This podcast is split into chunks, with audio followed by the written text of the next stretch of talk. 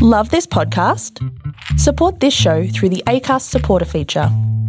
It's up to you how much you give, and there's no regular commitment. Just hit the link in the show description to support now. There is a story for everyone here because every story matters. Welcome, everyone, to the Storybox. This is the place to be if you are a lover of stories, learning new and interesting things, and if you want to grow abundantly. My name is Jay Phantom, and I believe it's my purpose to help you realize your worth and become the greatest and best version of you possible. I am grateful that you're here today. Now let's journey into the Storybox together and hear more about whose story will be unboxed today.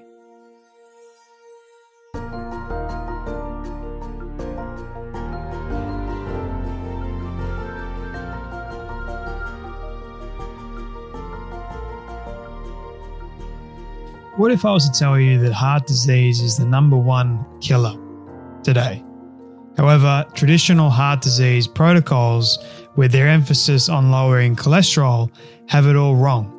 Emerging science is showing that cholesterol levels are a poor predictor of heart disease and that standard prescriptions for lowering it, such as ineffective low fat slash high carb diets and serious side effect uh, causing statin drugs, sorry, uh, obscure the real cause of heart disease. Even doctors at leading institutions have been misled for years based on creative reporting of research results from pharmaceutical companies intent on supporting the 331 billion a year cholesterol lowering drug industry. Today's conversation, my friends, is with Dr. Jonny Bowden who is a board certified nutritionist with a master's, master's degree in psychology. He's a nationally known expert on nutrition, weight loss, and health.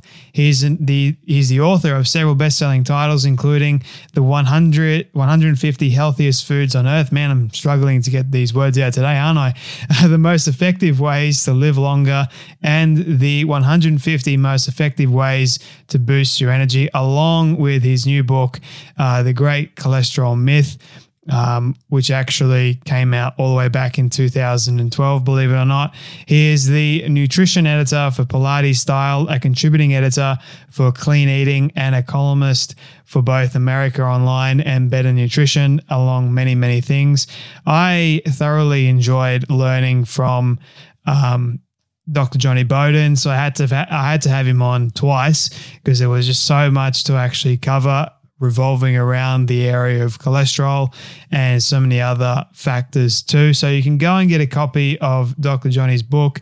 Uh, the link for that will be in the show notes below. I've combined both of the conversations that I've had. So this conversation might be a little bit longer than what you guys uh, are used to, but I hope that you guys can get a lot of important information from Dr. Jonny as well. Also, don't forget that my very first book, The Path of an Eagle, is now out in the world. You can still get a copy uh, right now. I'll make sure that the links are in the show notes below to do just that. All right, my friends, you know what time it is. It is time to journey with me into the story box as we listen to the incredible wisdom, the advice, and the stories of none other than Dr. Jonny Bowden. I am so delighted to be on there. You're in Australia, correct? I'm in Sydney, Australia. We're calling yeah, all the way.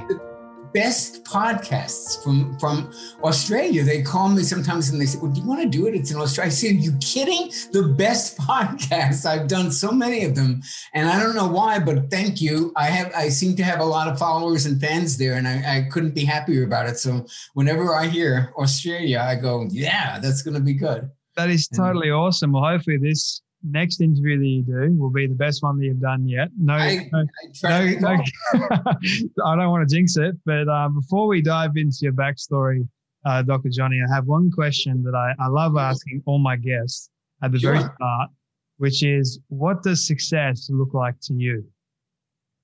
Oh, what a wonderful question. It has looked different to me at many different stages over my lifetime.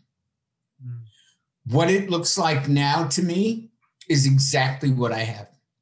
And by that, and let me make sure that it's very clear what I mean by that. because it I don't want it to sound like this is what my last few years meditation practice, my my just my personal growth has been about loving where you are. Mm. And I am incredibly happy where I am. And I and, and not because I don't want to do anything else, not because I'm a multimillionaire and I have everything but because I genuinely feel that I am I am so incredibly lucky to be doing what I'm doing. I get paid for doing the most interesting shit in the world. I mean, come on! I interview people like David Perlmutter and and and you know the guy who wrote Wheat Belly, uh, uh, William Davis, and and and you know just bold faced names like that. And I get to talk to them about interesting things like you do. These are great jobs, mm. and I get to write books about subject or articles about subjects that I'm interested in. Mm. And I have a very, I have a small but incredibly comfortable, beautiful house that I love living in. I have dogs that I spend time with every day. I am passionately in love with my partner of 11 years. Wow. What more do you need?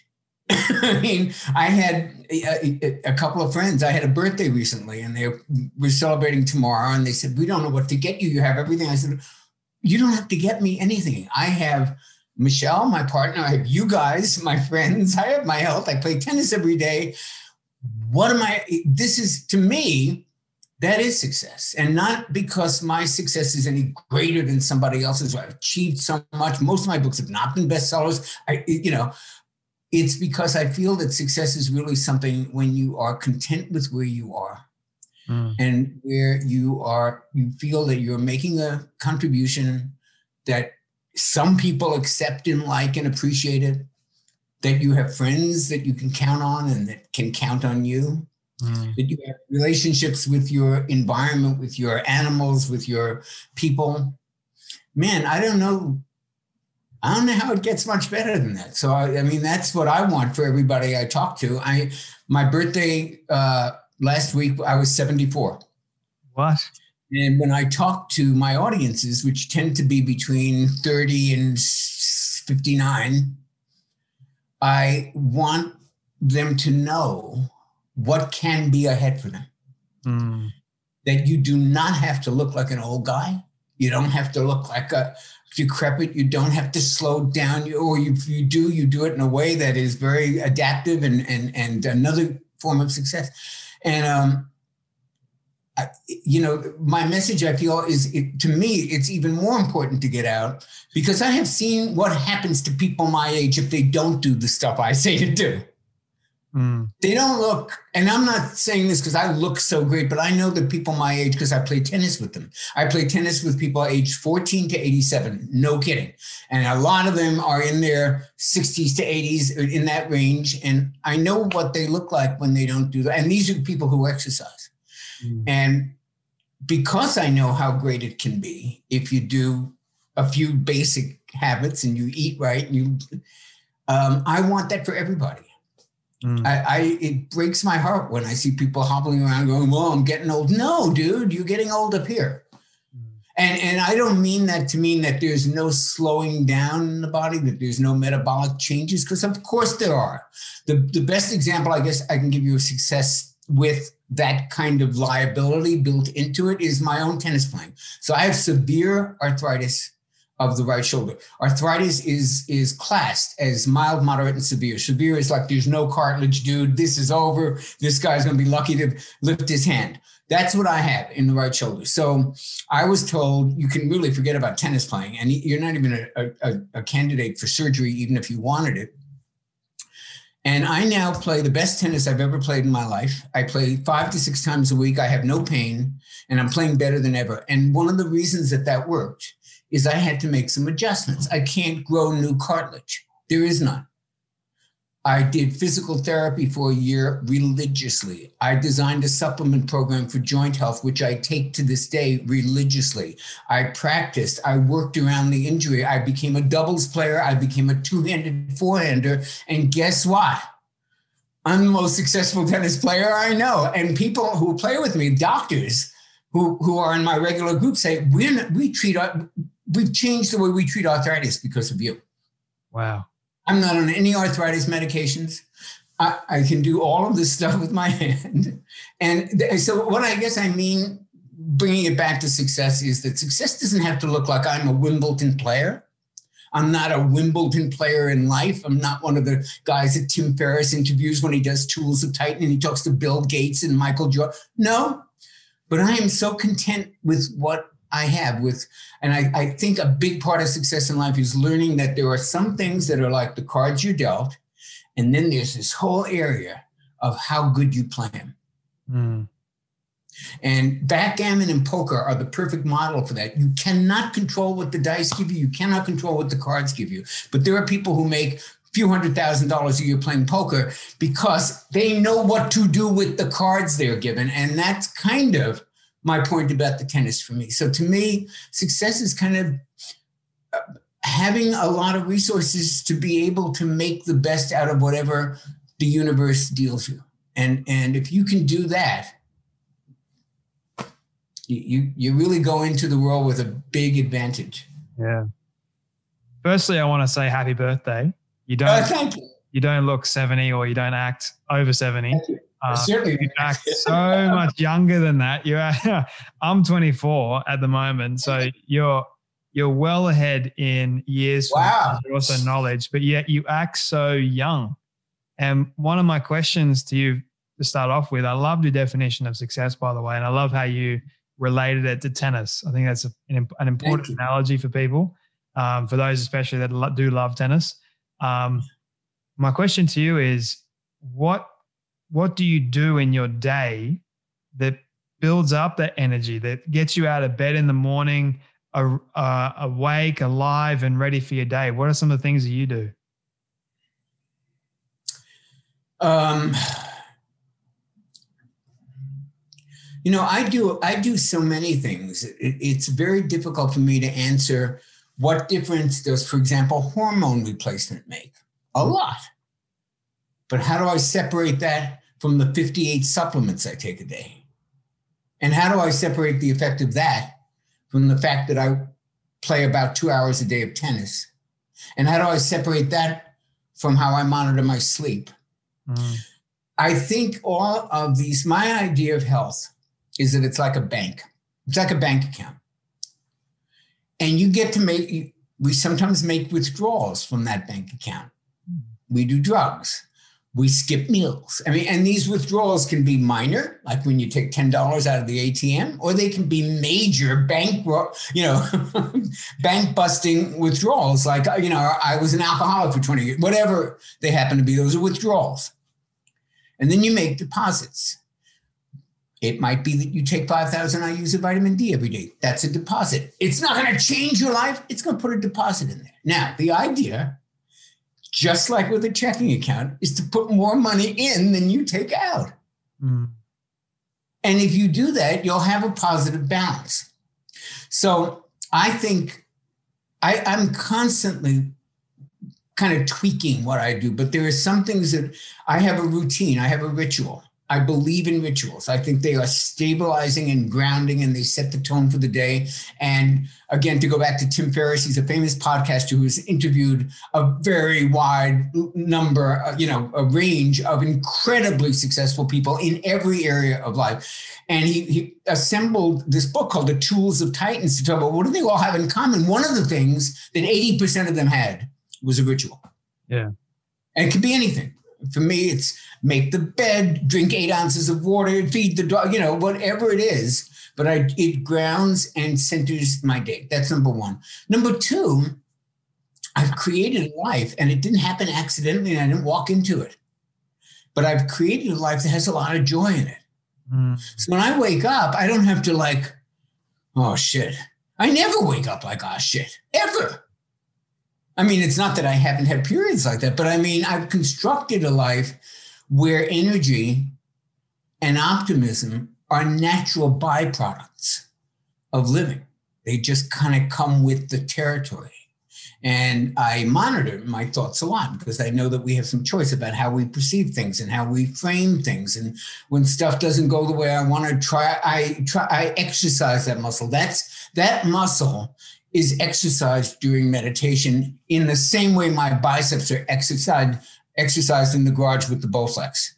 You train them, you work them so that in real life, when you have something to pick up, it's a lot easier because you've already trained them. The exact same thing is true with being able to handle adversity, disappointment, challenges, COVID, you name it they require you to adapt and to have some resources available. So it's like if you had a big toolbox with 8 million different tools in it, you come, you're repairing something, you go, oh, this one needs a three inch screwdriver, but it also needs a special hat. You've got the tools.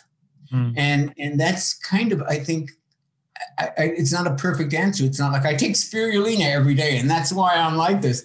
Um, I think all those things have contributed a lot to to how lucky uh, and a lot of luck, a lot of luck, you know.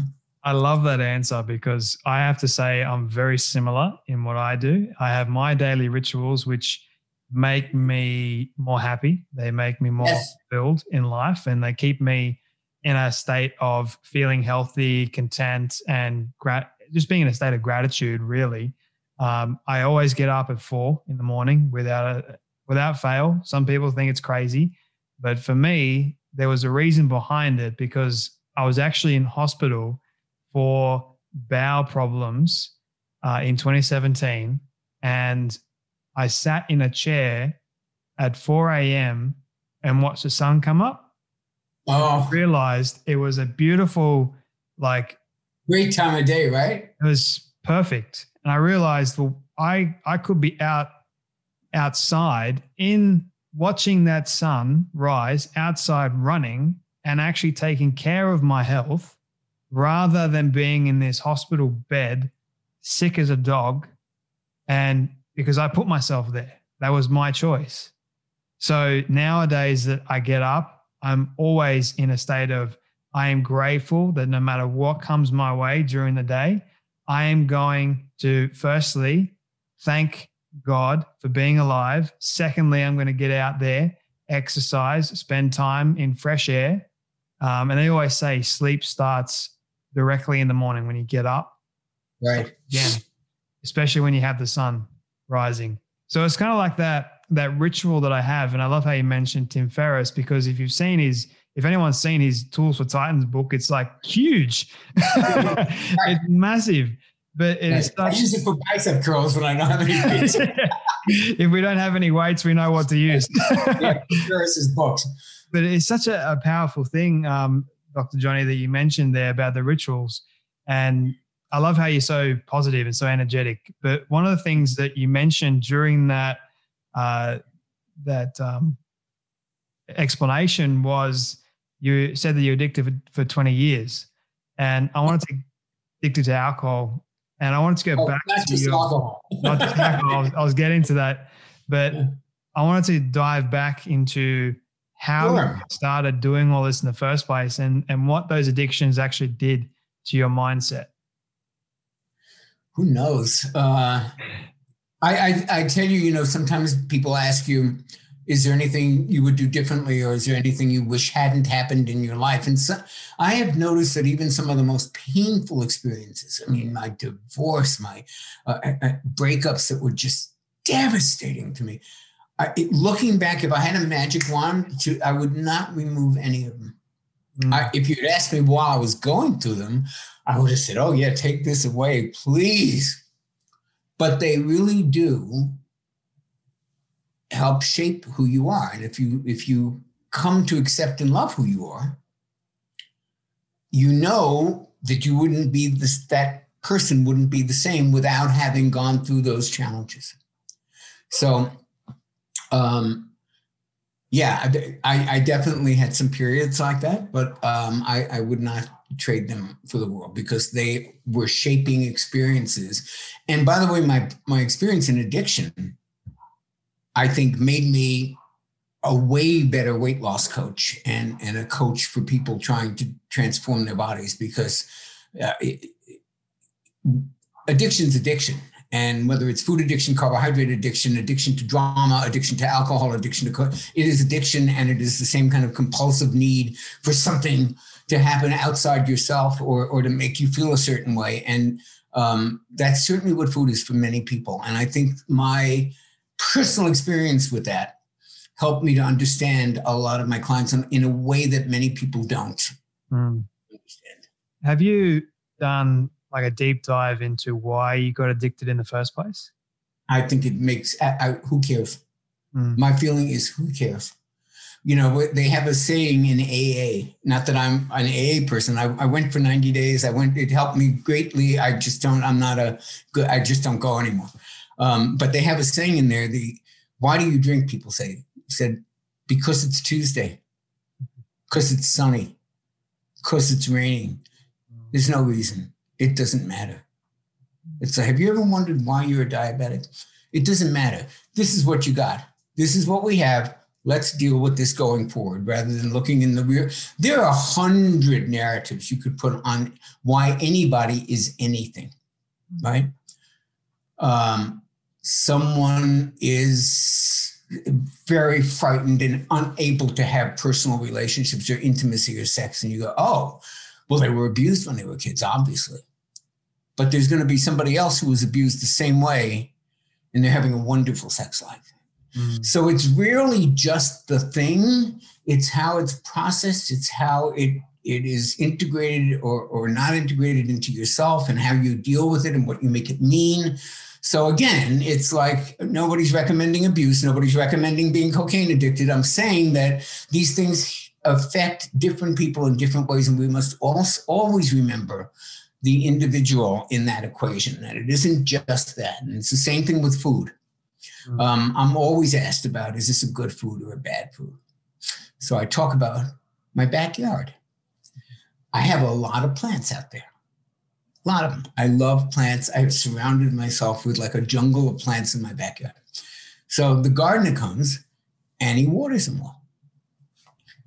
And if I don't watch and I don't supervise it, some of the plants do really well and some die.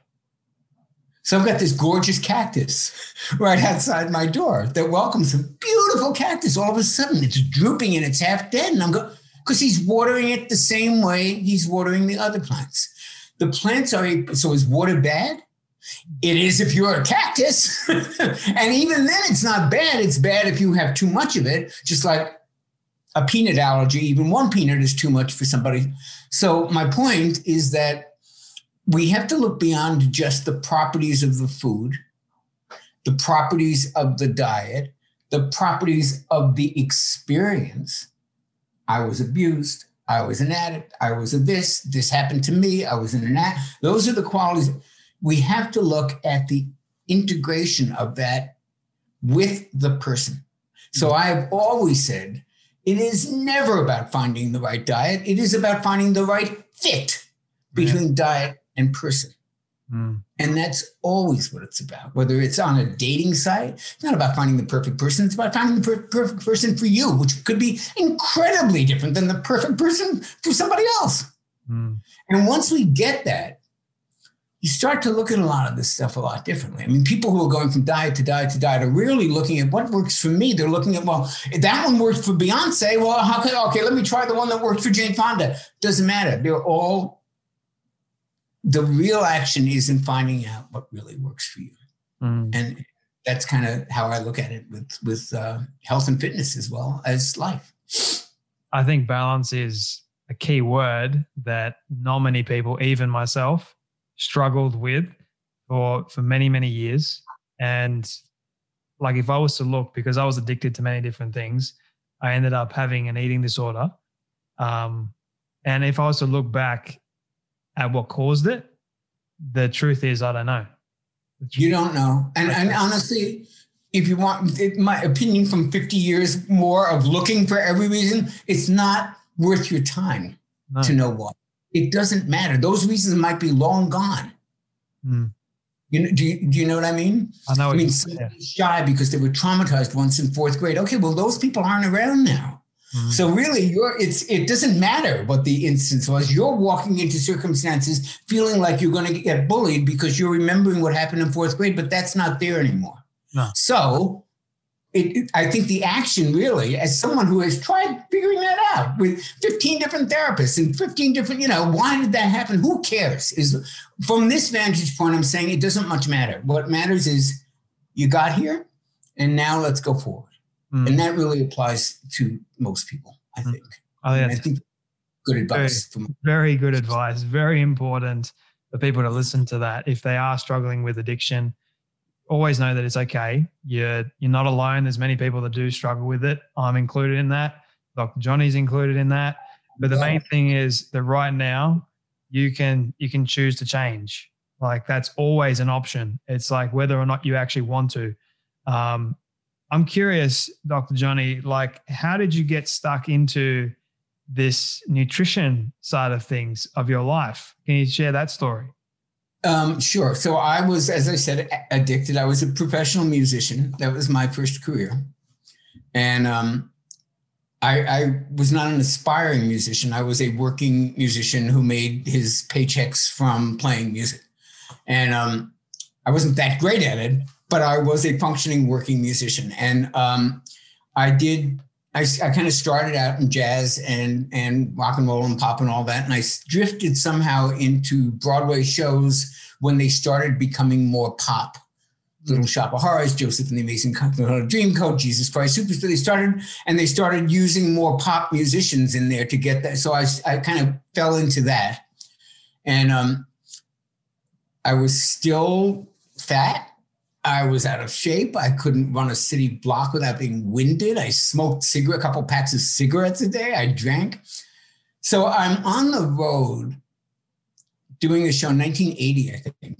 And I, the actors, you know, when you go on the road with this stuff, you basically, once the show is set up, all you got to do is show up at night for sound check and the rest of the day is free. And it can be very boring if you don't have a lot of things to do. And all the actors went to the gym they all stayed in great shape. That's their job. They have to look good. And really, out of boredom, I, I remember like we were being, we were in a house. We had, and and I just said to one of the the guys, "What what is this stuff you do?" And he looked really good. And I go, "I like to look like that. How do you do that stuff?" And show me a weightlifting exercise. I say, that's how it started. Wow. And I was one of those people who like, wow, wait a minute and and I, I you know, um, slowly, not not overnight, but slowly, I put a little time into it. I got a little bit better at it. I liked the camaraderie of the actors. I started hanging out with them. I started going to the local gym. They knew every gym in every city. You get to the city, they knew exactly where it was. Um, and slowly, I shed weight. I looking younger. I feel more energetic. Waking up in the morning instead of at eleven thirty in the afternoon.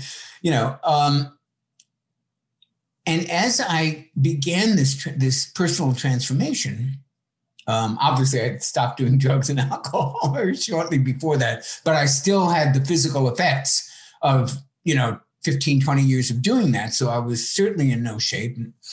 But as I began to see those changes, I just got zealous about it. It was like, this is too good. I would, and then like everyone, you start a new field, you think you're an expert in it, and you know, you want to teach it to everybody else. But I, I grew up as a as a kind of um, overachieving middle class New York City Jewish progressive academic, and like you know, all my parents were like, "What degrees do you get? Are you a lawyer?" Are You so I'm doing this stuff and i'm going i wonder can you get a degree in this i'd like to have a degree in this personal training stuff so I found out that you could, you could get certified as a personal trainer. There was, you know, ACE and ACSM and NASM and all these organizations, National Academy of Sports Medicine. So I went and got certified as a personal trainer. And then I really fell in love. Then it was like, oh my God, this is a profession. You get to do, are you kidding? So I got another certification and I actually wound up getting six. And there I was lucky enough. I, I was in New York, my home city and uh, we were in between shows and I see this big sign in a very trendy area of Manhattan. You wouldn't know it in Australia, but the Upper West Side. And, and here's this sign. I don't even know if you'll know the name, but in, in the States, everybody now knows this name. But first time ever seen is a big sign saying Equinox Gyms. Mm. And Equinox now is maybe the most prestigious chain of gyms in the country. And uh, but at the time, it was one little gym on Amsterdam Avenue, and it was owned by a family, and this was their first. And I walked in, and I said, "Well, I'm a personal trainer. I have." And I don't know why, but I connected with the owners. I was a little older. I mean, I'm in my 40s, all the trainers are 18. Um, we kind of connected and they hired me.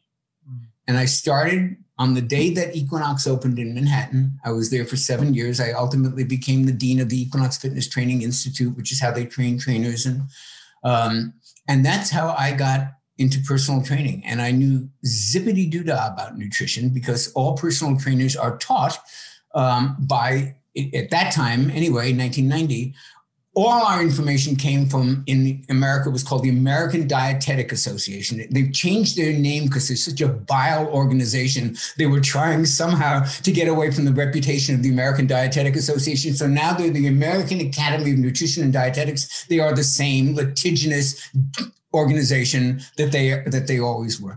And um, but we bought it. Low fat diets you don't need supplements because why? You can get everything you need from food, right? This is all the talking points of what we were taught as trainers. Um, I believed it. I was one of those low fat people. I was so zealous about the low fat diet that if I would go out to a restaurant order an egg, egg white omelet, the dumbest idea in nutritional history, but I would order them. And if they came with a little bit of yolk, I'd send it back because I was so sure that oh, it's cholesterol. I'm going to get a heart attack. What's and, and so I was a true believer. And like most trainers at the time, and I'm sorry to say, most doctors who still believe this, we believed that if our if our clients weren't doing well, if they were not losing weight on the on the programs we were giving them, they had to be cheating. Hmm. So if we see somebody who's 50 to 100 pounds overweight and they're huffing and puffing on the treadmill and they come and they say doc all i'm doing is eating whole wheat toast and orange juice and a banana and special k and i'm eating no fat and, and i'm not losing anything. With oh, they're lying. They're cheating. In fact sidebar there is a very moving and wonderful lecture that everybody should watch. It's a ted lecture by one of the great doctors in, in america named peter attia. He has a very popular podcast that a lot of people watch um, and he gave a TED lecture in which he was almost in tears, apologizing to the decades worth of diabetic clients that he treated and worked with that he was thinking, you just don't have any willpower. You just, you know, you just don't have that blaming the victim for these metabolic issues that he now realized was, you know, they weren't lying. We had shitty advice and that was something none of us were willing to consider that, like, maybe they're not doing so well because what we're telling them is bullshit. Did you ever think of that? Oh, no, what we're telling them is right. So if it's not working, they got to be faking it. So that's how I was. And I'm not saying that the low fat diet never worked for any human on earth. Obviously, there are people who for whom it has worked. Mm there are many less of them than most people in most audiences would think. They think, oh, if only I could do that, I, I too would be. No, it didn't work for most people. And statistically, in terms of the actual research on long term interventions of low fat diets, is dismal, absolutely dismal effects. A half a pound lost in six months. I mean, nothing, nothing to write home about. And, and during this time, early 90s, Atkins published the third edition of his famous Atkins diet book, which is called The New Diet Revolution. First came out in 1972, a couple editions, 1992. Here's the new edition. Everybody's talking about it. And it is the antithesis of what we teach at the gym. It's the antithesis of what we believe in medicine and health. And we would have clients who would come in and say, I'm going to try this Atkins thing because this shit's not working. And we would go, You cannot do that. Are you crazy? You might lose a pound or two, but uh, uh, saturated fat, cholesterol, heart disease, you're dead. You can't do it. Mm. They didn't listen to us, you know, and they would come back and they would not be dead. Very far from it. You know, and we were seeing these things that our brains told us shouldn't be happening. Like, why is he losing weight on a high fat diet? Why is this, why, and, and some of the things that you can't really measure on paper, like, why is his eyes clearer? Why does he have more energy? Hmm. Why, his waist looks a little smaller. What's going on? We, we thought this thing killed you. Hmm. So now you got a dilemma. Either it doesn't kill you, in which case perhaps what we were taught is not right. Or it does kill you, in which case these people are illusions. They're not standing here, you know. Um, so I began to question some of the conventional wisdom. And as soon as I did, I got a lot of pushback from the establishment. Like I had been teaching trainers at Equinox Fitness Training Institute. I spoke at conventions of personal trainers. Now I'm getting more. When I taught low fat diet, do the Stairmaster, count your calories, everybody, oh, he's great. He really knows his stuff. Now I'm saying, you know, guys, I don't think saturated fat is quite what we have been taught it is. There may be some other things going on here. And all of a sudden it was what does he know? He's not even a nutritionist. He's certainly not a doctor. Why is why are we letting him teach this stuff? Which always happens when when you it does not happen when you're not questioning the conventional wisdom. Then you can go and speak at Harvard if you want, but you know, start to to diverge from the talking points, and all of a sudden everybody's looking at your credentials and where did he go to school and what did he do. So I did what a number of people have done, which is I went back to school I said, I, I kind of, eh, I'm, I'm skipping over all the time, all the, it wasn't just like, I think we may have been taught wrong. After a couple of years, it's like, dude, where did we get this stuff from? It's all bullshit. And eh, obviously, that had much less of a good reception than when I was toeing the line. So I went back and I got the letters after my name and then fully equally qualified to debate to debate these things with the people who were making i i would then go up there and take the stand and um, I, you know, I'll go on TV or on a radio show on a podcast with any dietitian in the country ever. I am, and they, bring it on, and I'll give you facts and figures and studies and and and metabolic pathways and everything else that they need to hear to show them why what we have been taught is simply not true. And um, it kind of dovetailed a little for me because I've always I grew up hating bullies. I just did long, but it, bullies are the are the, the trigger for me that, that just makes my head explode. And to me, the medical profession's been bullying us for I don't know since 1986. Yeah. I have I had clients who like the doctor would say, we're, we're firing you if you don't go on a statin drug. And if you even presented any argument against it, it's like, no, you're just a bad patient and you're just you're just contrary. So I don't like bullying. I don't like it when it comes from, you know, big guys in the schoolyard. And I don't like it when it comes from people with MDs after their name who think they know everything about nutrition because they're a medical doctor.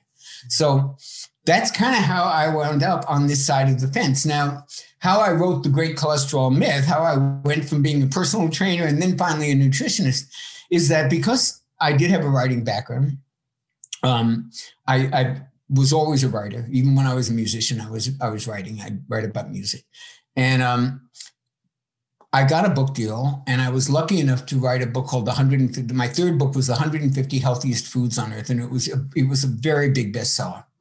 It just had a 10th anniversary edition released a couple years ago, so it's still in print and it still sells well. It's been updated, but the point is, book publishers love sequels, just like movie producers do. You know, Die Hard did well. Let's have a Die Hard two, three, four, five, six. You know, Fast and Furious seven. So we had this 150 concept, 150 healthiest foods, and they did a series. It was the 150 best ways to increase your energy and 150 ways to live longer and 150 um, comfort food recipes. Everything was 150, and we were running out of titles. And the publisher said, We have got the best title. Well, we got it. We got your next book for you. What is it? I say, 150 best ways to lower your cholesterol. Got the mic, they say. And I go, Well, it's a clever idea for a book, but it's not for me. And they said, What do you mean? I said, Well, I don't think cholesterol is a target for heart disease prevention. I think it's the wrong target and I think it's a waste of time. I really don't want to spend a lot of time writing a book on how to lower something that I think we should, is not the primary target. And I don't want to contribute to this notion that if you lower your cholesterol, you are therefore reducing the risk of heart disease. And of course, they, they thought I was nuts. And uh, we went back and forth about it a lot. I said, you know, if you want me to write a book about this, I'd love to write it, but it'll be something like the myth of cholesterol.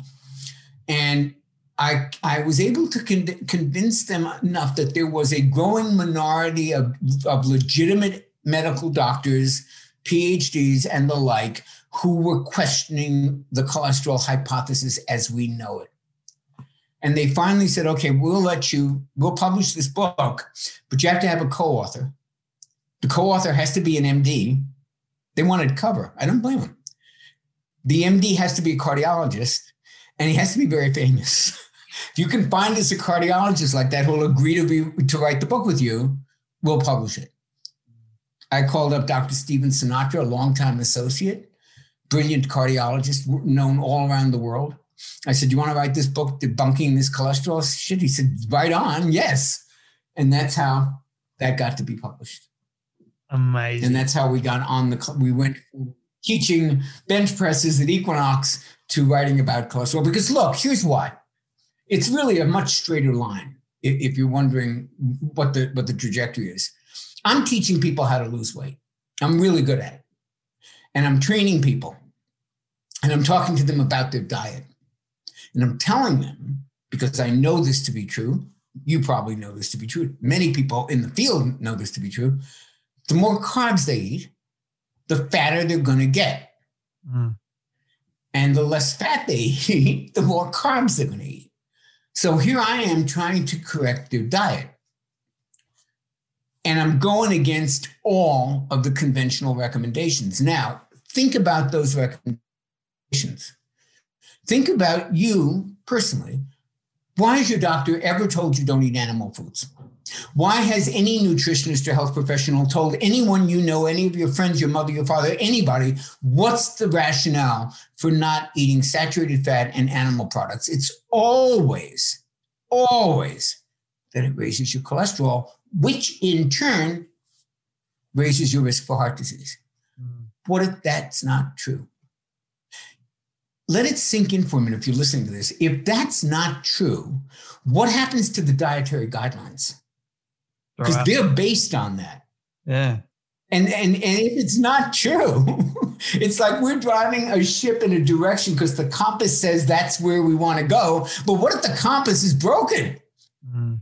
So if, if saturated fat doesn't cause heart disease and higher cholesterol doesn't cause heart disease, what happens to those dietary guidelines? They crumble like a house of cards, like dominoes. You just blow on them and they all just fall apart because that's their only reason for existing. The only reason. No one listening to this can tell me a reason that they've been told to avoid animal products um, or saturated fat that doesn't involve cholesterol and heart disease. So for me as a trainer, just helping people lose weight, it was critical to break the, the stranglehold that these dietary recommendations had on people because they're eating this cockamamie bullshit diet of processed cereal and pasta and potatoes and rice and, and cookies and cakes and all this stuff and trans fats and vegetable oil. They're eating this diet thinking it's healthy. Mm. So you really can't go any further with transforming people's bodies till you bust a, a, a hole the size of a bayonet through these dumb dietary recommendations. And that's how I kind of switched or not switched, but evolved into someone who ha- whose mission is to say that emperor has no clothes when it comes to the dietary guidelines and that we have been misled for various reasons, very interesting reasons. I wrote a book about it. Nina Teicholz wrote a book about it. Gary Taubes. We've all written books about how this crazy situation happened. It's not really controversial anymore. But we hear, like you said, does it really matter why? You know, someone fudged data, somebody had a political agenda. Who met? What we're stuck with is a world in which everyone thinks low fat diets are healthy mm. and that vegetable oil is preferable to saturated fat. And that's my mission. My mission is to put a hole in that. And, and actually, one of the reasons I'm so passionate about getting this message out, of course, I want to sell books. Yes, that's a big duh. I would love my books to sell. That's one of the ways. But I give this, I, I write about the same subject for free everywhere and I talk about it for free. And here's one of the reasons I'm so, I, I think it's so vital to get this message out right now. We are in a COVID epidemic whatever country you live in, it's whether you believe it's real or whether you believe, like some people in the United States do for reasons I can never comprehend, that it's all fake, it is affecting everybody. Okay.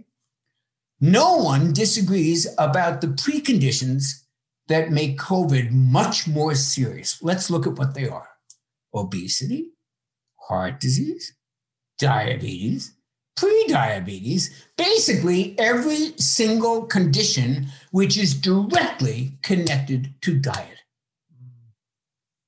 So, this low fat, high carb, high starch, high sugar diet has created a epidemic of something called insulin resistance or metabolic syndrome, also known as prediabetes. And that basically just weakened the entire population. Now, I'm not saying people this isn't a horrible disease and people wouldn't be dying. But I personally don't think they would be dying at the rate they are if they weren't metabolically damaged. And they're metabolically damaged because of dietary advice that we have been giving people since 1986. So it is more important than ever that people realize how bad that advice was and how much it underlies the metabolic conditions that actually make you much more vulnerable to COVID. You want to do something about COVID? Change your diet is number one. Yes, mask, yes, distance, yes, the, but the underlying weakness that makes people even more susceptible to this is a dietary change that can be accomplished much quicker than a vaccine can be invented. So I feel it's critical now more than ever for this to be addressed. Mm. I have to totally agree with you on that. I also think that because of the foods that we eat, the wrong kinds of foods, because of what we were taught uh, I was taught like the five food groups. You should eat this, this, and this. But they didn't tell you, okay, you got extra virgin olive oil, you got uh, canola oil, you got vegetable oils, what that actually does. There's actually research to show that if you keep eating vegetable oil, it actually gives you cataracts later on in life and it blinds you. Plus, it does so many other damages to your body. One of the things that I always, I believe, first and foremost, the kinds of foods that we eat really affects our immune system. Our entire Oh, dude, absolutely. Well, do you get pushback on that? Oh, that's that is like saying to me two and two is four. There is no doubt yeah. about that. I mean, I could give you chapter and verse and study and research and figures and facts and metabolic pathways. No question about it. And in here's I'll give you I'll go one further than that. So I live right near the California wildfires. They're always they're like a mile from Topanga Canyon. And so we have fire departments and we have all the engines and stuff. So when one of those fires comes, we want every single fire person, man and woman, to be well nourished, well slept. We want the fire engines to be in working order. We don't want the spark plugs to be missing. We want everything to be ready to mount a response to this terrible challenge, right? Suppose there were a bunch of crazy teenagers who are setting off little fires in Pale. They're not really going to, they're not going to burn down villages, but they're annoying and they're diverting all the resources. All the firemen are out there putting out these bullshit little fires in pails because everybody, there's, they're kind of for unforced errors. We're doing them to ourselves. Now here comes the Topanga wildfire. Who's left to go fight it? Not too many. How much damage is it going to do? More than if we had the fire department. That's your immune system.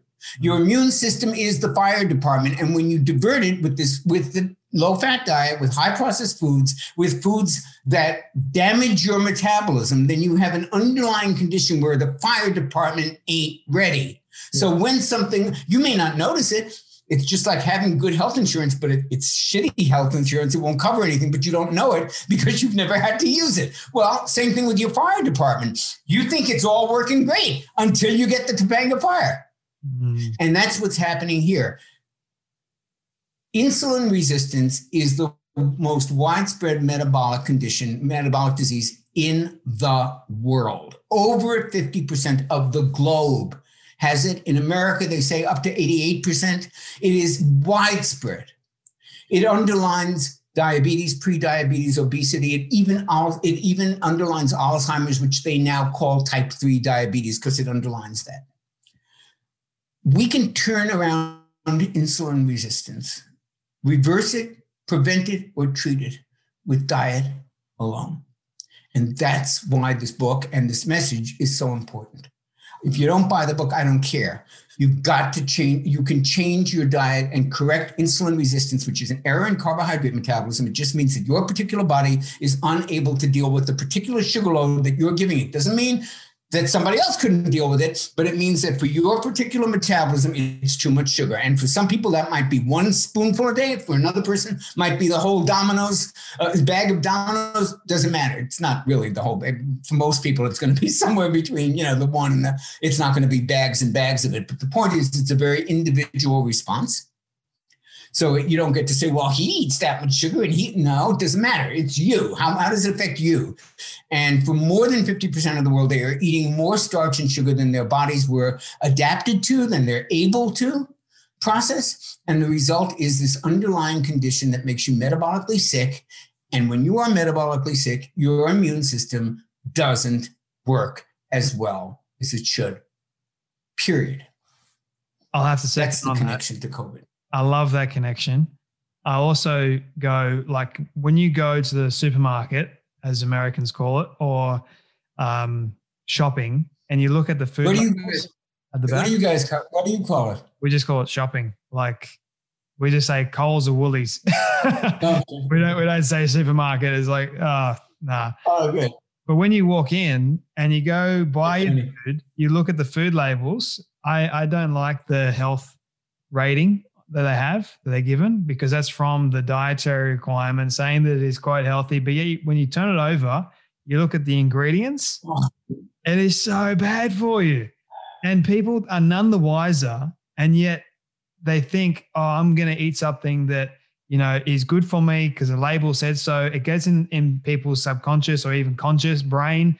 They're thinking what they're doing is actually good for them, but it's really not.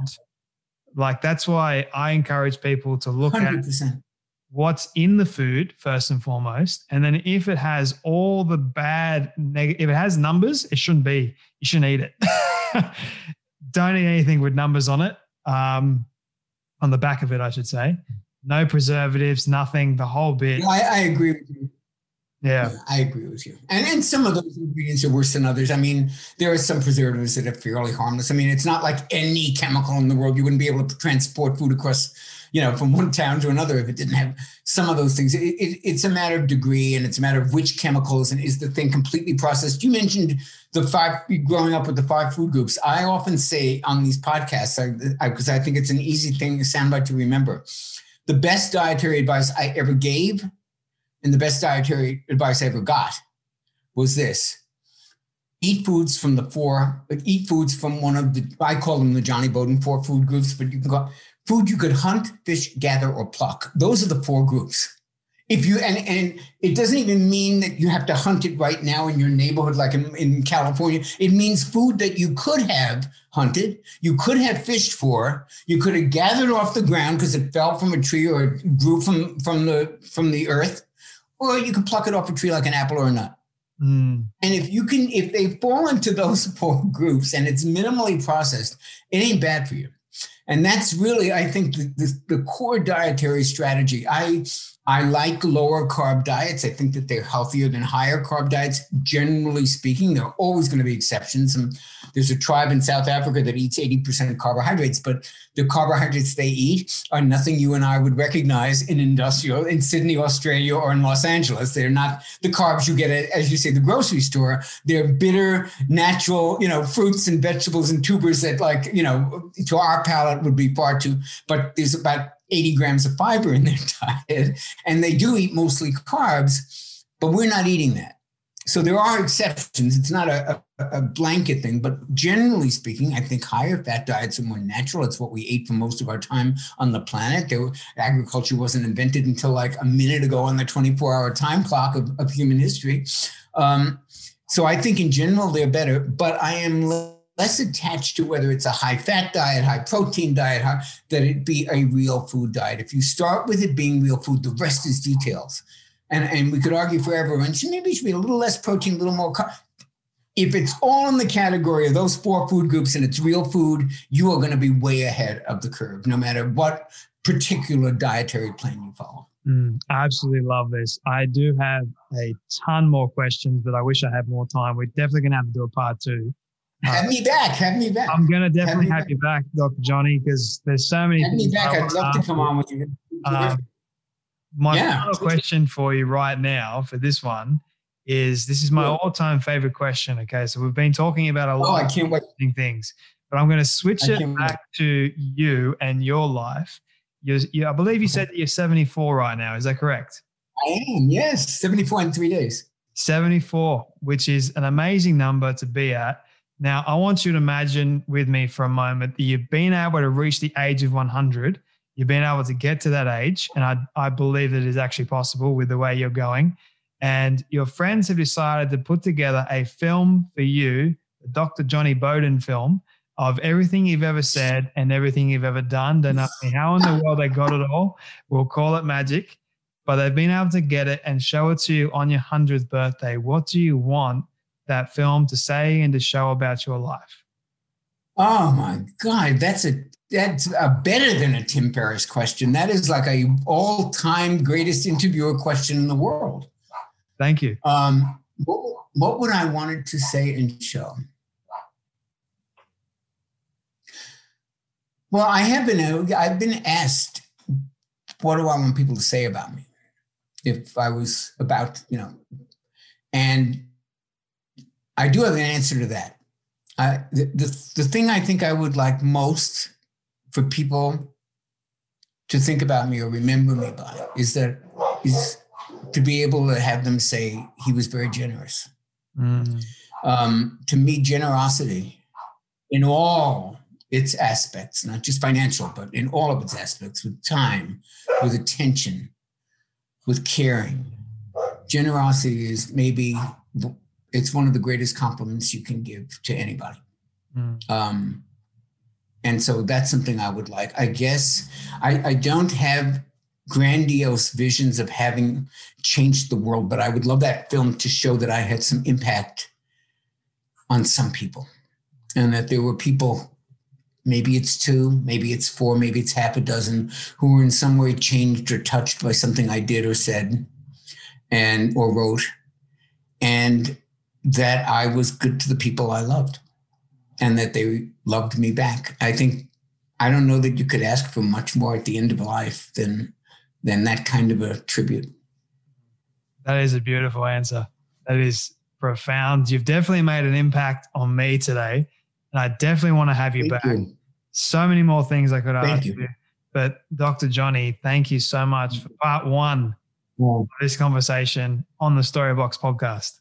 Where we left off, I think it was towards the great cholesterol myth that we sort of dived into a little bit. But uh, I was left with a question about so my family, we have uh, high cholesterol in the family, so it's genetics.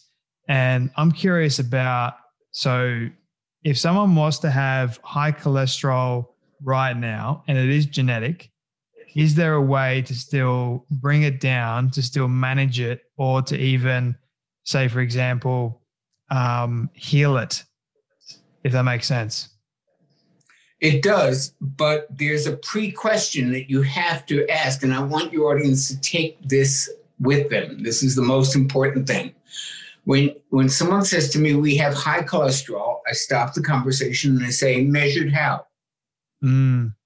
It, it is impossible to really underestimate how important that question is because if you measured it the wrong way, the, the rest of the conversation doesn't make sense.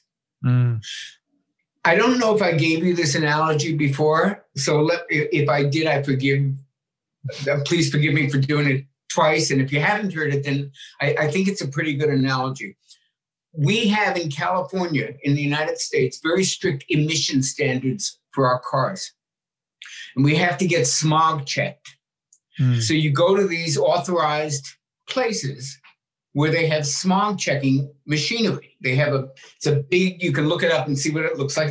Big thing, and it's got all these dials, and it looks all this scientific, and they attach it to the exhaust, and they run a series of tests, and they tell you whether it's okay or whether it needs fixing, and if it needs fixing, what you need to do. So let's say you go to one of these and you want to, you have to do it. It's, it's a legal requirement. You can't get a registration for your car unless it passes emissions. And you go to the emissions place and they say, hey, Jonny, uh, car doesn't pass emissions. In, in fact, it's going to need some repairs. It's going to be about seven, $1,750 worth of repairs. You've got very high emissions. And you go, well, I guess I have to because my emissions are high and I certainly want the car to not be a toxic waste dump. What if you then found out that the machine was broken? Hmm.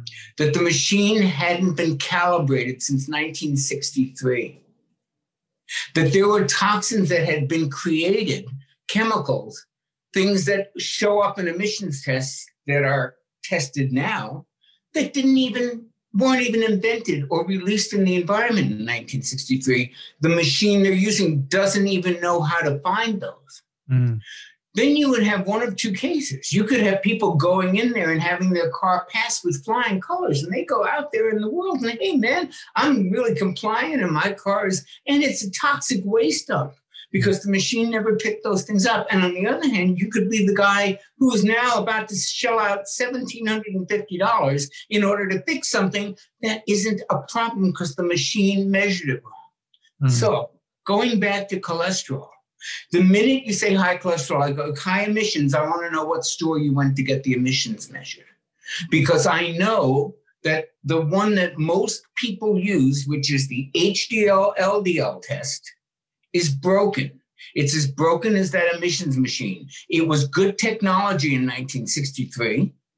It is pathetic technology now. We have something called nuclear magnetic resonance, NMR. The NMR cholesterol test goes into the lipoprotein, tells you how much cargo is in there. It tells you the size and shape of the lipoproteins. It tells you the pattern of distribution. It tells you the number of particles, the number of lipoproteins floating around.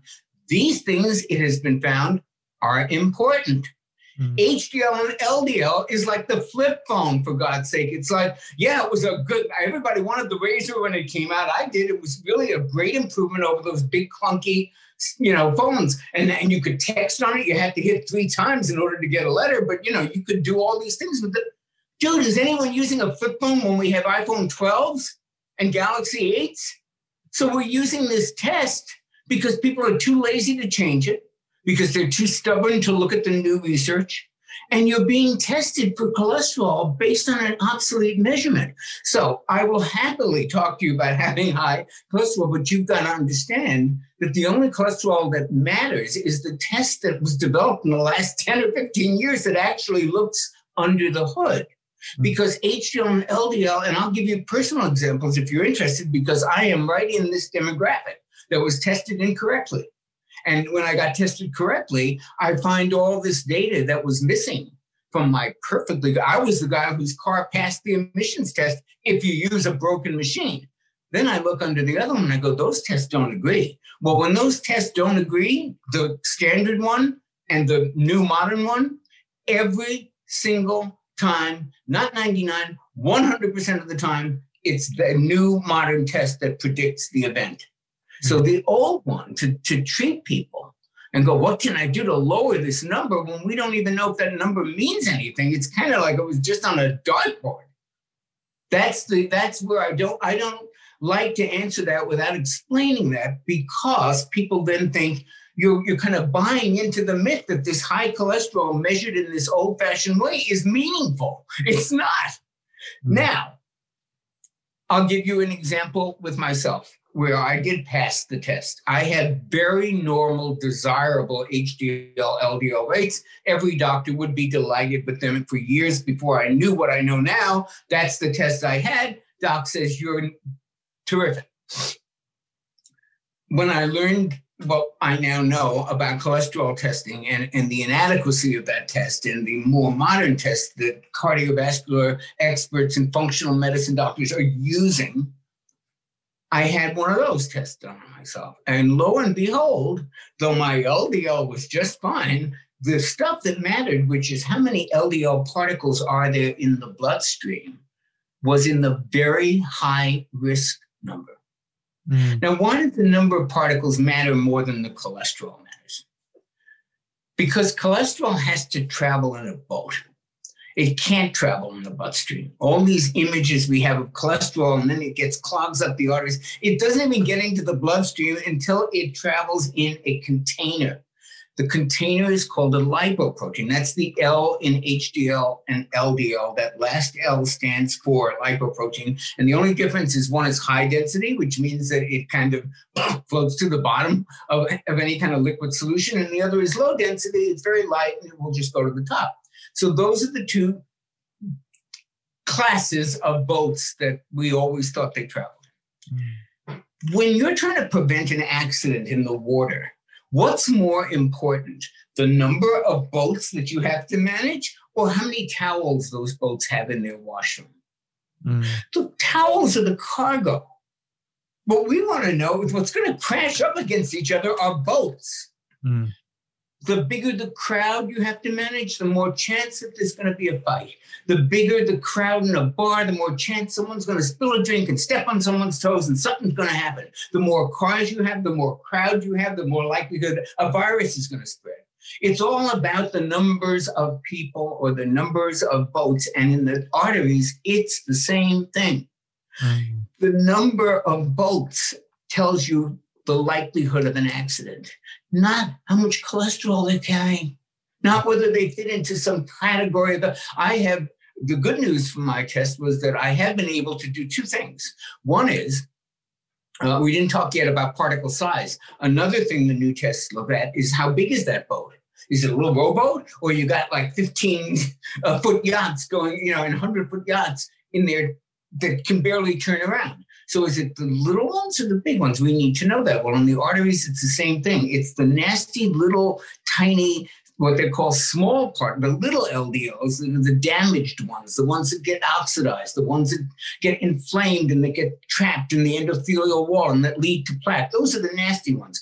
But the LDLA are kind of like cotton balls. I mean, it's not that they're they don't matter, but they're much less likely to get into accidents. So don't you want to know those numbers and, and how many are the big fluffy kind, and how many are the little? And they call that a pattern. Do You have pattern A, which is mostly fluff balls, or do you have pattern B, which is mostly inflamed little BB gun pellets. Okay, so I was able to do two things. One is I had an abundance of the nasty little pellets. Yes, my LDL was fine, but they were mostly the real kind you don't want.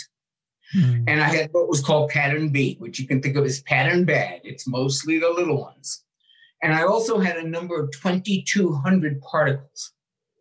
That is the high risk category for the number of LDLs.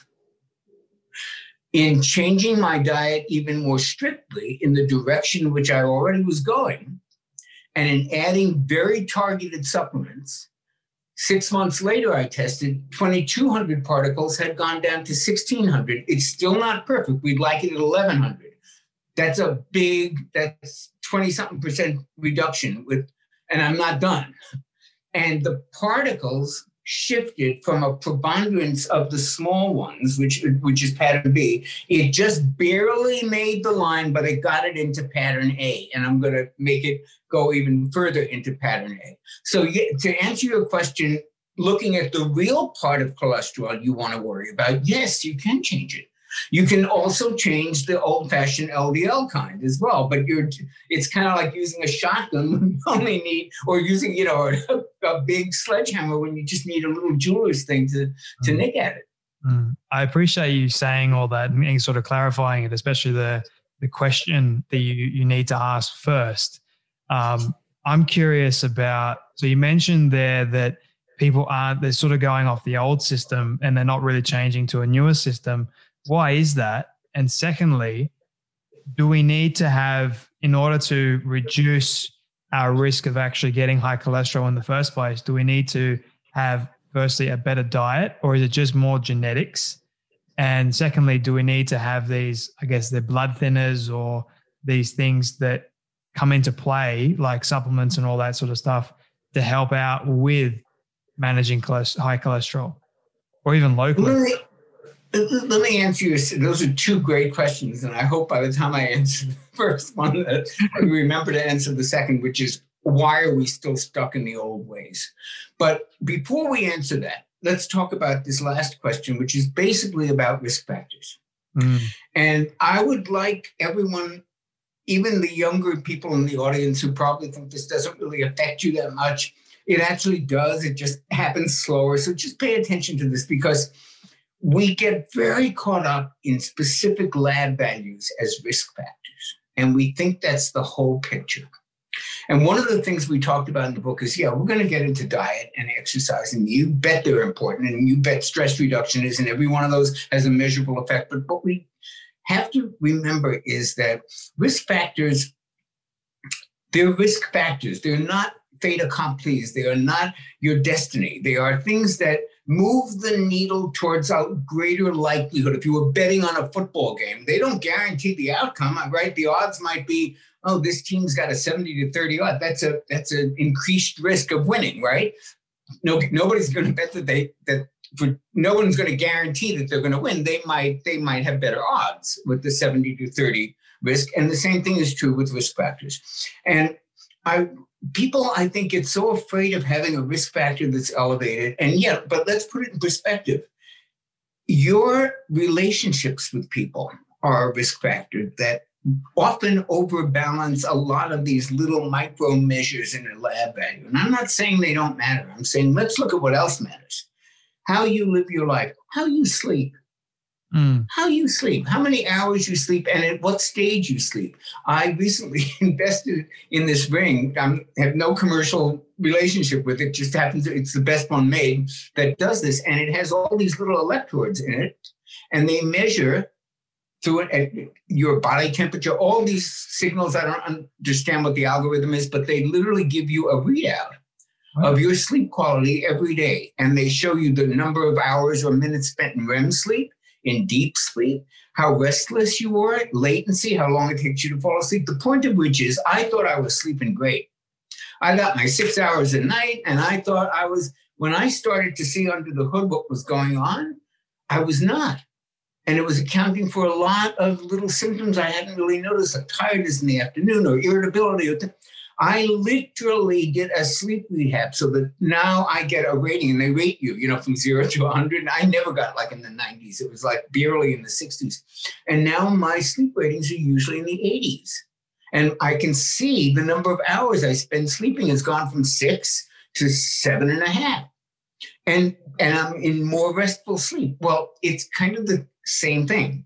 Sleep affects all of the things that affect heart disease. It affects hormones like cortisol, which is a stress hormone. The stress hormone we can have a whole conversation about because it's a major risk factor and promoter of heart disease. So our sleep makes a difference. Our digestion makes a difference because if we have, as we your audience has probably heard a million times, gut, gut health is where it all starts. If crap gets into the system through holes in the gut, which we call leaky gut, then the immune system is now occupied fighting off these things, which may or may not be very dangerous, but they occupy the immune system. So you've got a whole mess if your gut health isn't good. That means digestion, elimination. We just talked about sleep. And then the hormone cortisol, which is such a nasty player in heart disease that it can almost bring on a heart attack by itself in extreme cases. And we act as if the stress of daily life that elevates that hormone every single day, like that doesn't matter, but we should be worrying about our cholesterol. For those who can't do anything about their cholesterol, you can do something about your stress. And I look at health as a big bank account where you have some withdrawals or risk factors of withdrawal. Okay, you're starting at a minus there, but then you make all these deposits. You take vitamin D, you have a great conversation with someone where you don't multitask and you actually pay attention, you're actually present, and you see what that makes you feel like. You meditate, you go for walks, you get exposed to some greenery, you get vitamin D. You, you do some charity or some volunteer work or something in your community or your church or your or your temple or your mosque or your atheist organization, but or your AA group, but some group that is bigger than just you. And these things have profound effects on our total risk for heart disease. And I just, we spent 20% of the book on this stuff saying that, okay, now we've told you about diet, we've told you about exercise, we've told you about the tests to get and what your cholesterol does and the importance of triglycerides. But this other stuff, this other stuff is life and death stuff. And people do not give that the credence that they give things like the tests we're talking about. So that's my answer about risk factors. We can modify risk factors. We can also eliminate, or if not eliminate them, but counterbalance some of those risk factors by making more deposits in our health account. So even if we have those, maybe it's a genetic risk factor that you can't do anything about, like the ApoE4 gene, which increases enormously your likelihood of Alzheimer's, but it doesn't insure it. Even if you have two copies of it, it makes it really likely, but there's still some options in there, and there are still some programs that can delay it. And so, even if it's a genetic risk factor, there are things that you can do right now that will help create a positive a bank account, and that's really what you want. Mm-hmm. And it's good to start young as well. Like I'm, I'm only 24, and because we were tested. My dad has high cholesterol, and we need to be very mindful of that. So everything that I put into my body, especially, I love how you mentioned sleep because people call me crazy sometimes that I go to bed at 8 30, 9 o'clock at night. But I, I value my sleep because you if, should. I, if I don't get my sleep, then I notice the, the after effects, the negative after effects of not getting a good night's sleep, which is I'm irritable. Number two, my digestion doesn't work as well. Number three, I don't exercise as good, which then also affects every other part of my body. So, I, I use sleep as my recovery mechanism. That if I don't recover well, mm-hmm. Mm-hmm. I won't be able to perform as best as I can be. And I value that above anything else that I do, Dr. Jonny. Like it is, it is set in stone and I won't change because if, if you change just one day or one night, it starts a chain reaction, right? Like it's it only takes one. So I, I always say to young people, get your sleep because when you get older, or even when you're younger as well, the the after effects of not getting a good night's sleep can be so detrimental to you um, afterwards. Um, but also, I wanted to ask you uh, leading back onto my my first question that I asked as well, which is why hasn't the system really changed? Well, Upton Sinclair, who's a great American writer, had a saying saying, um, and I'm paraphrasing it, but it was something like, "It is difficult to get a man to change his position when his salary depends on him not changing it." That's good. And and there is a 31 billion dollar a year industry devoted to having people lower LDL cholesterol. There's huge aspects of the food industry, of big food that just caters to the whole low fat, no cholesterol. Um, you can't, that's like trying to turn around a the Queen Elizabeth in, in, a, in a harbor. You know, you've got a huge boat there you've got to steer, and, and there are vested interests. And I'm not saying they're evil. I'm saying this is there's often a certain homeostasis, a kind of laziness of reverting to the mean for every profession where you're starting to get lazy and you do it because, well, we've always done it that way. Well, why is this way better? And I, the burden of proof is, of course, on you, but they're very reluctant to see that because it means a lot of changes. And even today, I, I, t- I talked to a cardiologist on the phone yesterday whose patient, on my urging, said, please order one of the latest tests. And this poor guy was actually open minded to it. And he said, it's not even on the list. We can't even order it if we wanted to. I don't even know what it is. So there's resistance both on the part of people who, who are just like, I'm not changing, I'm a doctor, I know best, and you got this off the internet, that mentality. And people like this cardiologist, like, tell me about this. But it, if the whole system has been set up to not have him be able to maybe insurance doesn't cover it because it's a little more expensive. Maybe uh, there's just a, a, hundred reasons why people don't change their ways as quickly as we would like them to. But you know what? The history of health and i'm sure this is true in other people's fields who know their fields a lot better than i do but in health we have had vitamin c discovered around I don't know 1730 when that uh, when uh, uh, the captain's name escapes me right now, but it was a ship captain. He took limes and, and lemons on board, and he was able to prevent an enormous number of deaths from this disease they had not yet identified called scurvy. And they didn't know what it was in the limes that were protecting people, but that's how English sailors became known as limeys.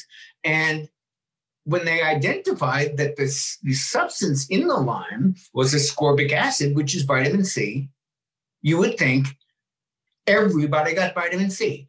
50 years before vitamin C was accepted and and and considered, you know, yes, that's a that's a real vitamin. We actually need that. We should actually maybe give that to people. Yeah, that would be a good idea. But in those 50 years, you have people just like we have in the cholesterol world now who are saying, "What are, are you kidding?" And mm. you have the same thing. Homocysteine is a blood measure that, that some of the more sophisticated health people might know, many might not, but it's a measure that you get tested in your blood and it's a measure of inflammation. And in early, uh, I've forgotten the year now, but in uh, 40 years ago, maybe, the scientist who discovered it, Kilmer McCully, was a professor at Harvard and he had he was a distinguished professor with a, quite a lab you know allotment. He had a lot of postdoc kids working in his lab and and and everyone wanted to study under him. And he noticed that there was this substance in the blood of his child patients who had heart disease. And why would a kid have heart disease? He didn't have enough cholesterol to build up in there so he wasn't going against it. He was just, wait, wait a minute. They all have this thing in common. It's called homocysteine. And you know what? As the years go on, he goes, I, this crazy thing predicts heart disease better than the kid's cholesterol readings. Is something, could we have found something that's even a better? Okay. He gets laughed at at medical conferences. He gets shunned. His labs facilities start to shrink. They move him to the basement. This is over the course of a year or two. Just literally laughed out of Harvard in disgrace. He leaves Harvard. 25 years later, he is back as a professor of Harvard who welcomed him back, probably didn't give him an apology because homocysteine now is one of the great discoveries of the last century. It's used all the time on tests. We know what it does. It's a very nasty inflammatory compound that has that contributes to the risk profile for heart disease. But at the time that he brought it up, and it was took it, it was about 25 years before they before it was like, yeah, this is a real thing. This guy knows knows what he's talking about. Absolutely. So you when you ask why, you have to put it in that context that it always takes the establishment multi years to wrap their mind around new concepts and to embrace them. And and and and it kind of starts as what is he talking about? Oh yeah, I heard of that thing. To oh yeah, that thing. And why didn't he do that thing? That's the standard practice. And it kind of kind of works that way, you know? I appreciate you saying all that because it makes me curious to like this has been going on for many, many years of not changing. So when do you see it actually changing in your lifetime? Um, not entirely. I I um funny that I, I, thought of this just now, but Malcolm X, who was a great, you know, taken as a whole a, a wonderful leader and, and, and inspirational, uh, and he used to speak, and he spoke about things that were not accepted at the time at all. And um, he said, when I speak to an audience of a thousand, if there is one person I connect with and one person who gets it, I have done my job. I believe this kind of messaging. There's one audience member who said, Wait I'm going to ask my doc for a more modern cholesterol test. Great, that's a start. Do I think this is going to change the world? I had a beautiful article written on me. Please, everybody, look it up. Authority magazine, and it said Dr. John, the, his one big idea could change the world. Very sweet. It ain't going to change the world because right now the world's not changeable by one person's idea or 10 people or even the 200 doctors who agree with me or the 600 or the 800 it, because these things take i mean how long did it take us to make any kind of movement on climate change or on emissions and, and things like that? How long have we known about that? And we're you know kind of recently really doing anything about it. Um, so it takes it takes people a lot and institutions a very long time to change. I do not think this will all be abandoned. I can't imagine that there won't be sections of America where they're still selling low fat, low cholesterol, and it's just hard to imagine. But is there a slow, slow change happening? Absolutely. I was preparing a, a, a talk that I had to do with slides, and I needed some images for like the worst of the low fat advertisements when they would go, you know, eat your and low fat and, fat clogs you. And I was looking for some examples of that or some official advice I could use as examples of really, and it was very hard to find.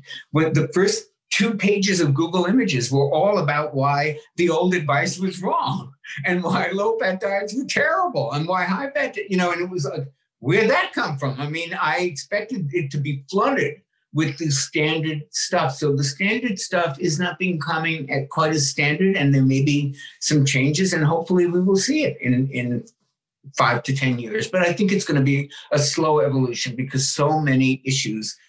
Economic issues, the way we do medicine in this country, insurance issues, so many things will be affected by it. Because if we really told the truth about it, the foods that are killing us are the foods that are supported by the governments that, that have subsidies by the governments that are the backbone of the agricultural uh, industry corn soy wheat.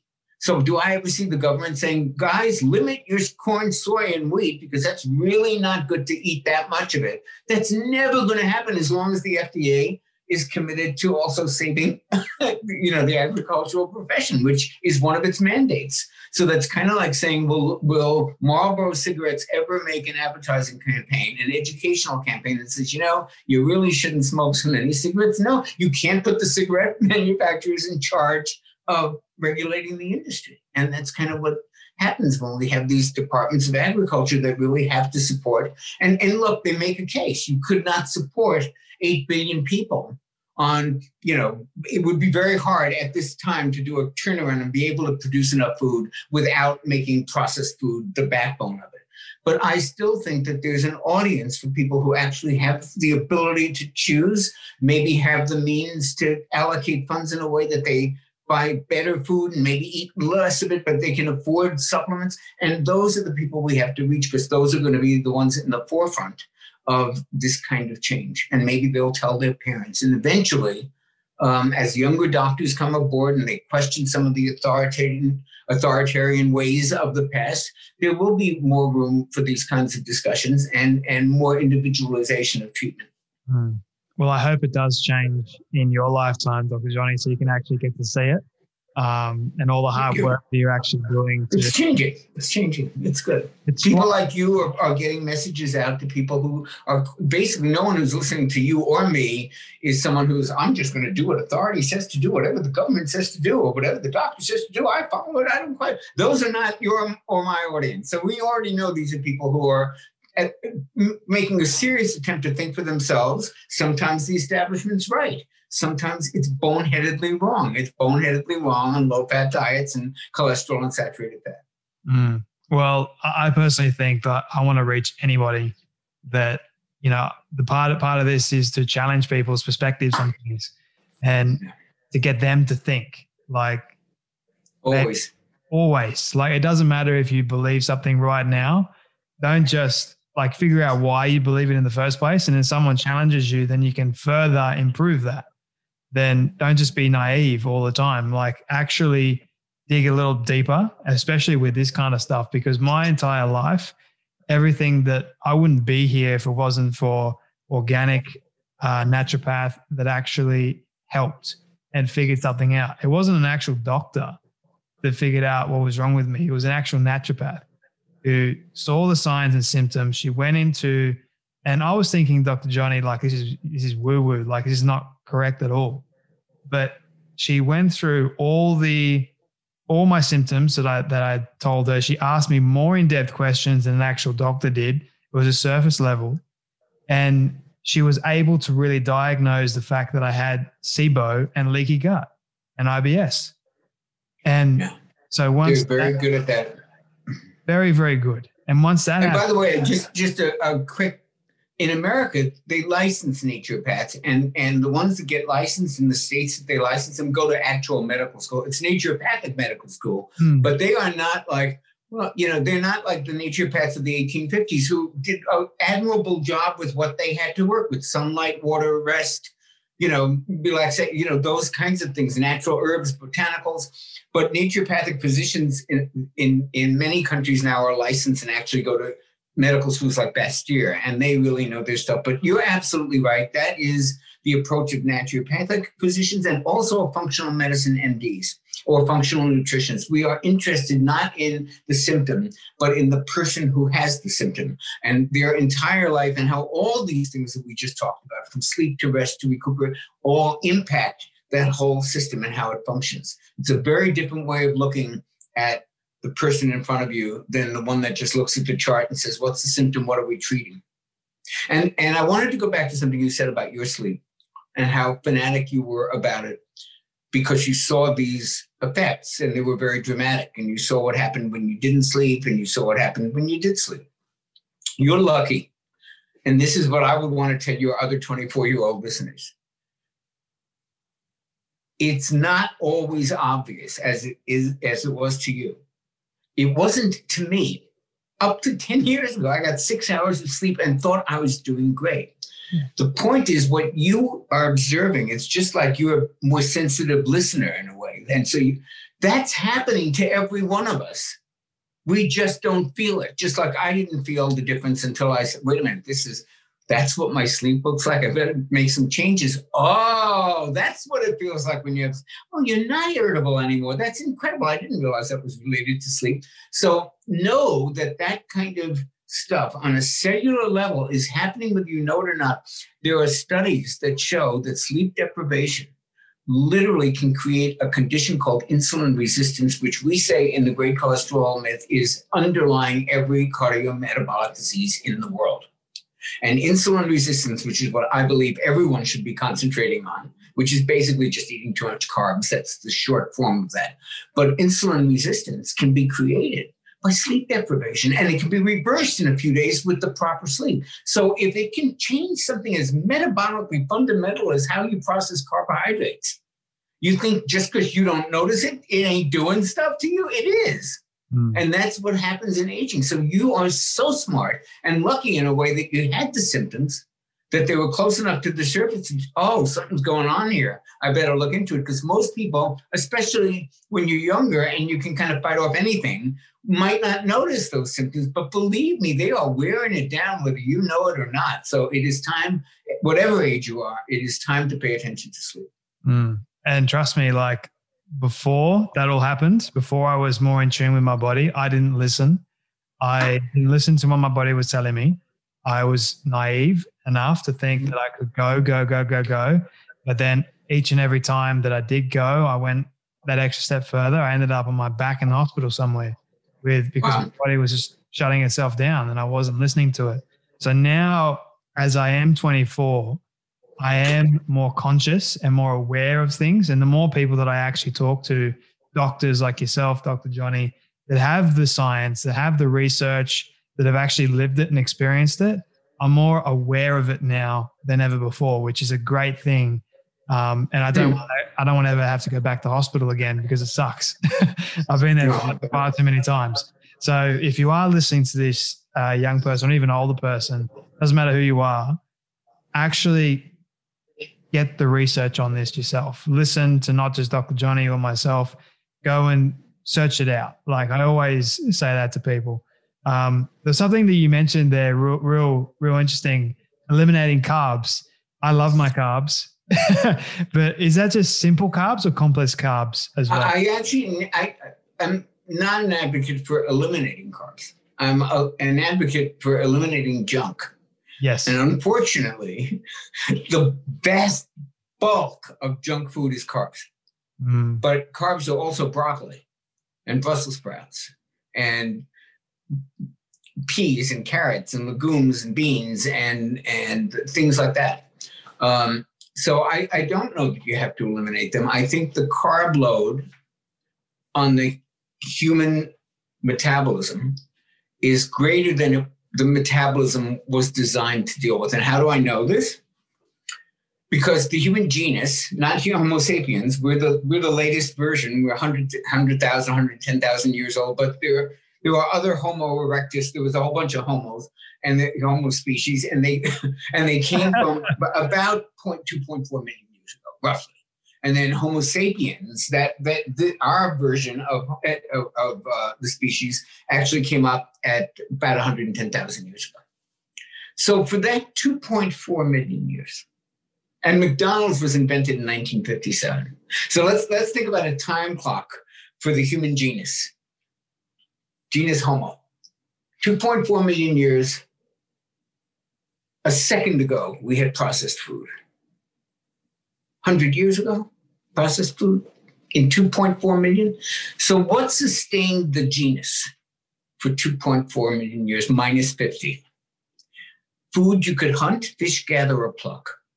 Wasn't even grow because, you know, when agriculture came in in that clock, maybe five minutes ago, 10,000 years ago. Mm.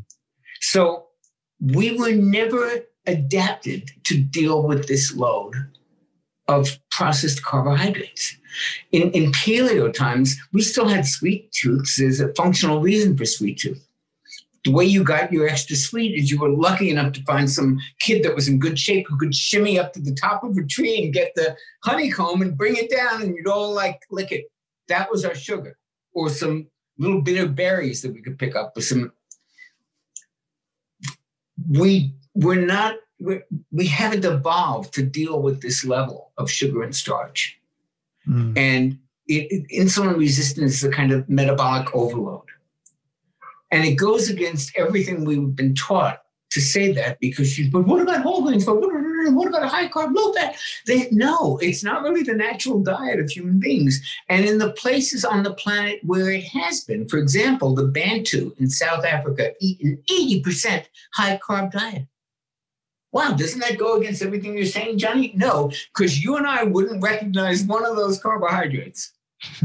they are they are tubers and and you know grasses and things that grow that are bitter and fibrous and they get about 100 grams of fiber a day and it's like that's the carbs they're eating dude they're not eating cheerios and special k and cornflakes mm-hmm. so yeah if you don't have to eliminate carbs you have to eliminate junk or you or to the extent that you can eliminate junk your health will your bank your health bank account will rise and the withdrawals will remove because all of that stuff's inflammatory. We talked earlier about leaky gut.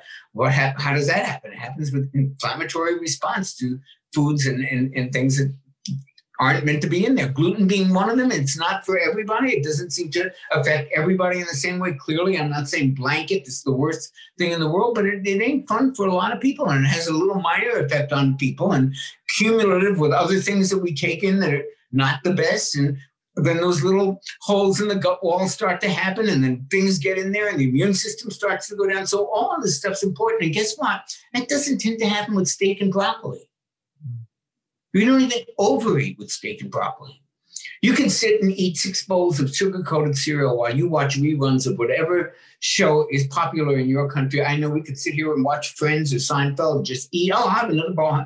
Can you do that with steak and Brussels sprouts? Absolutely not, because every system in your in your body, from the the uh, enzyme CCK that goes from the pick up up to the brain and says, now you've had enough now, you can stop. They don't work with this sugar coated crap that just makes you want more and more of it. They work with steak and broccoli. They work with foods you could gather, fish, hunt, or pluck. And that is really, to me, the best nutritional advice I've ever given or gotten, which is to just eat real food. And you can worry about the details later. Mm, I love my broccoli or broccoli. Yeah, good. Oh. I hate broccoli, but it's a real food, and so there might be some I like. People, I love peas, and people hate them. So again, it's got to be individual. But I, I don't tell people to. I do think that there are people who have done the keto diet or the carnivore diet who have done very well. So I don't think they, apparently there are people who are adapted or able to, to function quite well on those very strict restrictive diets, and they like them and they do well on them. And mm-hmm. I would be lying if I said there weren't healthy vegans out there somewhere. But I, I, think they're outliers. I think basically we do need some animal foods in our diet and that we should find a way to sustainably and humanely integrate them into the food supply. There's an incredible movie that just came out called Sacred Cow. I had nothing to do with it except watch it in admiration. And I recommend that people find it if you have some questions about the ethicalness, uh, the, the ethics of eating meat or the effect on the planet. This is a reasoned fair and balanced argument about the role of animals in a food supply in a sustainable way that affects everyone for the good. And it's it's worth hearing that and seeing that. I personally love the carnivore diet. I love my meat. Obviously, everything in moderation. Um, I think it was Mikhaila Peterson. She has she goes on the carnivore diet because she has a, a autoimmune disease, I believe it is. She's a very famous spokesperson for it. Sure. Yeah, yeah, I've I've listened to quite a few episodes of her actually speaking about it. But what I'm curious about, Dr. Jonny, is you've written a book, uh, 150 healthiest foods or something like that. Forgive me if I'm getting it wrong. But 150 healthiest foods on earth. Yeah. What are the top yeah. five foods that you would recommend that somebody eat on a daily basis? Well, the, the first premise of that book is that no one food is perfect. There isn't, uh, because take salmon, wild salmon with no pesticides or anything, and it's uh, just the best in the world. It still has no fiber, and it's still missing certain vitamins. And you take something like like um, uh, any the best vegetable, the best cruciferous vegetable has no protein. So no one food gives you everything. And if it does give you everything, it's probably in like a, a form like spirulina, but the amount that it gives you is in, insignificant. So you have to eat combinations of foods, not necessarily together. I don't mean like in food combining, but I think you have to eat a diet that kind of puts a dozen things or so on heavy rotation like you know like a playlist on a on a DJ's you know it's like mm, I don't know how many times I'm, I'm going to keep rotating these you're going to hear these 12 songs all night long you know mm-hmm. whatever else I put in there and if you ask me like what would I if if I had to stock my kitchen and for 10 days with nothing else here like what would I what would be the ones I would have salmon I'd have a ton of beef because I eat about a half a pound a day I'd have raw milk or goat's milk I'd have every nut you can imagine. I'd have a lot of berries. I'd have frozen blueberries and cherries and things like that. Maybe some uh, full fat uh, grass fed yogurt. I'd have olive oil. Uh, I'd probably have some cheeses. Yep. This is kind of what I did at the beginning of the pandemic. I mean, basically, I just had a lot of olives. I had I had all these things that I could make little plates of food with. You know, olives, cheese, nuts, um, my daily half you know half pound of burger, uh, and and again, you know, it sounds like a boring diet, but if you keep those things in heavy rotation, you're hitting a lot of the you know the really big heavies. You've got the meat, the fish, omega threes, B12 in the meat you got the, a couple of vegetables in there that you know because I, I, make juices every day and, and so i probably keep a, a, that was one of the things i did during the pandemic i had a lot of celery apple carrot beet stuff like that ginger turmeric. But that's about a dozen foods and i i actually my weight was never better and i wasn't hungry. And i, I wound up actually having even less sugar cravings than i normally do. And I, I actually think i broke the cookie and ice cream habit which every so often raised its uh, reared its ugly head. uh, you, you you would not like to live in my place, Doctor Jonny, because I have a good friend of mine that has his own cookie business, and these cookies are absolutely. His own what? His own? He has his own, oh, his own cookie business. The New York style thick cookies, they are insanely good. No. I get them every two weeks. It's um it's bad. okay, send me some. I, I, have to. I have to send you these, but they are so good. I kid you not. Even even when you come to Sydney, I'll treat you to these cookies. But I, I guarantee you, you're gonna love them. Okay. Like I might even get you addicted. to I, will be there, man. um, my final question for you, Doctor. I'm sure there's worse things to be addicted to. Oh, 100%. Final question? Yeah, go. My, my final question, because I've really enjoyed this um, whole conversation once again. Um, he's okay. He's okay. What is the because we're on the topic of food, and I love asking people this question. But what is the weirdest food combination you've ever tried?